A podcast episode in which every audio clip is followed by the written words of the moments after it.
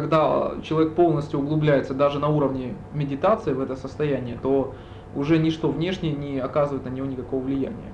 Когда он э, не испытывает никакой зависимости, допустим, общаться ему с каким-то человеком или не общаться, разговаривать с ним на эту тему или не разговаривать, или негативный перед ним человек или позитивный, выполнять ему эту физическую работу или другую, или наблюдать за этими мыслями или за теми, наблюдать за э, одними желаниями там, хорошими с точки зрения общества или плохими с точки зрения общества, это не имеет никакого значения потому что человек будет полностью утвержден в этом состоянии. И тогда он только по нарастающей, он сможет только еще больше углубляться в это состояние. Продолжая при этом жить абсолютно любой внешней жизнью. Вот здесь на этом этапе исчезнет конфликт, конфликт с внешней действительностью. Когда практика концентрации будет продолжаться, уже не нарушаемая никакими внешними обстоятельствами. До этого практика концентрации чрезвычайно хрупка, потому что очень многие внешние обстоятельства могут в нее вмешаться и помешать. И разрушить ее, причем до основания, когда придется начать заново. А уже на этом, на следующем этапе практики, уже никакие внешние обстоятельства, они уже не могут помешать. То есть человек может все больше и больше углубляться в состояние медитации. И в нем он уже может уже найти какое-то совершенно новое знание. Вот только уже начиная с этого, с, этого, с этой точки отсчета, вот с этого нуля, только с этой точки и начнется вот настоящая практика. То, что описывают как тайные практики, эзотерические практики, они начинаются вот э, только вот э, с этой точки, когда человек углубляется в состояние медитации. Все, что до этого, это еще внешняя практика. Поэтому то, что, собственно говоря, называют как уровень концентрации, это еще внешняя практика. Потому что на этом уровне начальном человек руководствуется еще внешними поступками, какой-то ментальной мотивацией, какими-то ментальными установками, это в значительной степени над ним давлеет. Поэтому очень многие люди могут вмешаться и помешать его практике. Но когда человек углубляется в состояние медитации, то здесь уже ничьи внешние советы, они уже не могут помешать. Потому что это состояние, оно указывает уже путь. Человек уже точно, твердо стоит на определенной дороге. Он видит Э, куда он идет, в каком направлении ему следует идти дальше. Хотя впереди по-прежнему неизвестность, потому что состояние медитации это не конец практики. Это то, что человек только ясно увидел дорогу, по которой ему следует идти, а дальше впереди еще очень долгий путь и еще огромное количество различных преград. Одно из которых, основных из которых, это является то, что люди прекращают заниматься практикой концентрации в этот момент ни при каких обстоятельствах нельзя прекращать практику концентрации. Даже если уже достигнуто состояние медитации или какое-то еще другое состояние, более высокое или более низкое, это не имеет значения. Потому что если прекращается практика концентрации, то рано или поздно человек переводит свое внимание на что-то внешнее. И тогда это внешнее захватывает энергию, человек падает рано или поздно. Он, он тогда сдувается как шарик. И независимо от того, сколько он энергии до этого накопил, он снова все потеряет. И он снова начнет с нуля, с этого начального уровня концентрации. Конечно, он может иметь кое-какие преимущества, то, что он испытывал до этого какой-то опыт. Он уже знает, что приводит к ошибкам, что приводит обязательно к результатам, но тем не менее ему придется проделать опять весь путь с самого начала, все стадии последовательно, и продолжить его с той точки, с которой он упал. И обычно такую ошибку совершают все, когда достигают состояния медитации и находятся в этом состоянии, не прилагая к этому никаких усилий, даже не занимаясь практикой концентрации. Это просто результат предыдущей работы, когда было накоплено определенное количество энергии. Но если нет практики концентрации, то человек теряет контроль над э, своим вниманием. Поэтому в действительности можно смотреть телевизор, заниматься любой какой-то внешней деятельностью, если при этом внимание сосредоточено на внутреннем объекте, то тогда энергия не теряется, она копится. Неважно, физическая это работа или умственная, вот тогда это и будет практика повседневности, практика в обычной жизни. И вот именно тогда она начнется.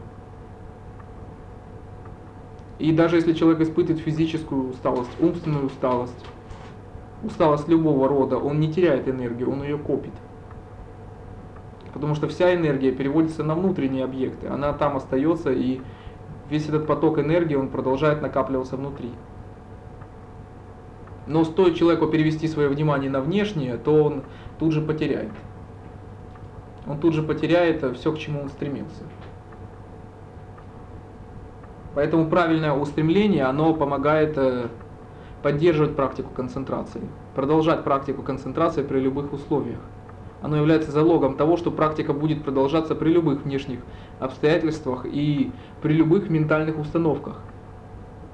Даже так, даже если присутствует неправильная ментальная установка, то есть даже если человек умственно что неправильно осознает какую-то идею, неважно по какой причине, если у него есть правильное устремление, он все равно будет двигаться в правильном направлении. Многие люди это описывают так, что вот они говорят, что вот типа вот сейчас принято это, или вот они прочитали у какого-то авторитета, что вот это. Но вот они говорят, что вот внутри я чувствую, что вот это не совсем так. Или как люди вот говорят, но совесть мне подсказывает, что это все равно не совсем так. То есть люди чувствуют, э, что эта умственная идея, даже если они с ней согласны, она все равно не, не согласуется с, с их внутренним устремлением. И тогда, если внутреннее устремление, оно по-прежнему остается, именно оно указывает человеку, как делать, а не та умственная идея, которая находится в голове. Вот э, поэтому насколько велико правильное устремление. Но как только люди перестают заниматься практикой концентрации, достигая состояния медитации, они очень быстро падают. И почему очень быстро падают? Потому что вырабатывается определенный навык концентрации. То есть люди привыкли сосредоточенно обращать свое внимание на любой объект, которым бы они занимались.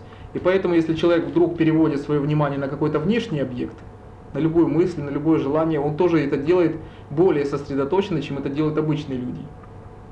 То есть он выбрасывает туда больше даже энергии, чем выбрасывает обычный человек. То есть поэтому люди, допустим, после занятий концентрацией, через обычные дела внешние, они больше выбрасывают энергии. То есть они больше смеются, они более перевозбуждены. То есть они выбрасывают больше энергии, и поэтому они, они падают даже быстрее, чем упал бы обычный человек. Благодаря, опять же, своей собственной практике. Поэтому в самом деле это дорога только в один конец. Человек, который начинает заниматься практикой, он уже неминуемо идет к результату. Иначе для него только один выход – это оставаться обычным человеком, как и все. Поэтому практика, она не может двигаться наполовину. Он не может то заниматься практикой, то не заниматься. Он не может, э, как некоторые люди говорят, что вот если я хочу, я достигну состояния медитации. Вот если я захочу, я могу заниматься концентрацией, а вот захочу и не буду заниматься. А в любой момент стоит мне захотеть, и я сразу достигну какого-то состояния. Это не практика. Это очень далеко от практики. Потому что это говорит о том, что такие люди, они подлинных высот не достигнут. У них нет этого последовательного движения по пути.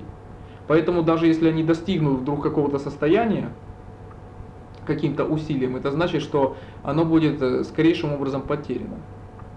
И они никогда не достигнут в этом глубины, то есть они достигнут какого-то уровня. Но вот этим своим стремлением, допустим, своей вот этой умственной установкой, которой они будут двигаться, они уже сразу срезают глубину.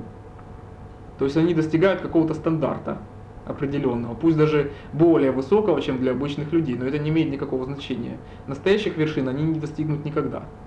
Потому что этим хочу, не хочу, они уже сразу ограничивают. Поэтому они, возможно, имеют какое-то представление о практике, о состояниях, да, они могут уверенно о чем-то судить, говорить, что они им имеют какой-то опыт, испытывали что-то, но тем не менее до опыта настоящих высот практики им очень далеко, они очень далеки от этого. Поэтому считать, что они имеют настоящее отношение к духовной практике, это нельзя. Как раз люди, которые занимаются очень медленно, кропотливо, достигая маленьких результатов, но регулярно, имея при этом правильное устремление, у них есть более правильное понимание духовной практики. И они обладают более глубоким и ценным опытом, чем вот эти гении, которые там в считанные секунды достигают каких-то состояний, и все, и этим и заканчивается.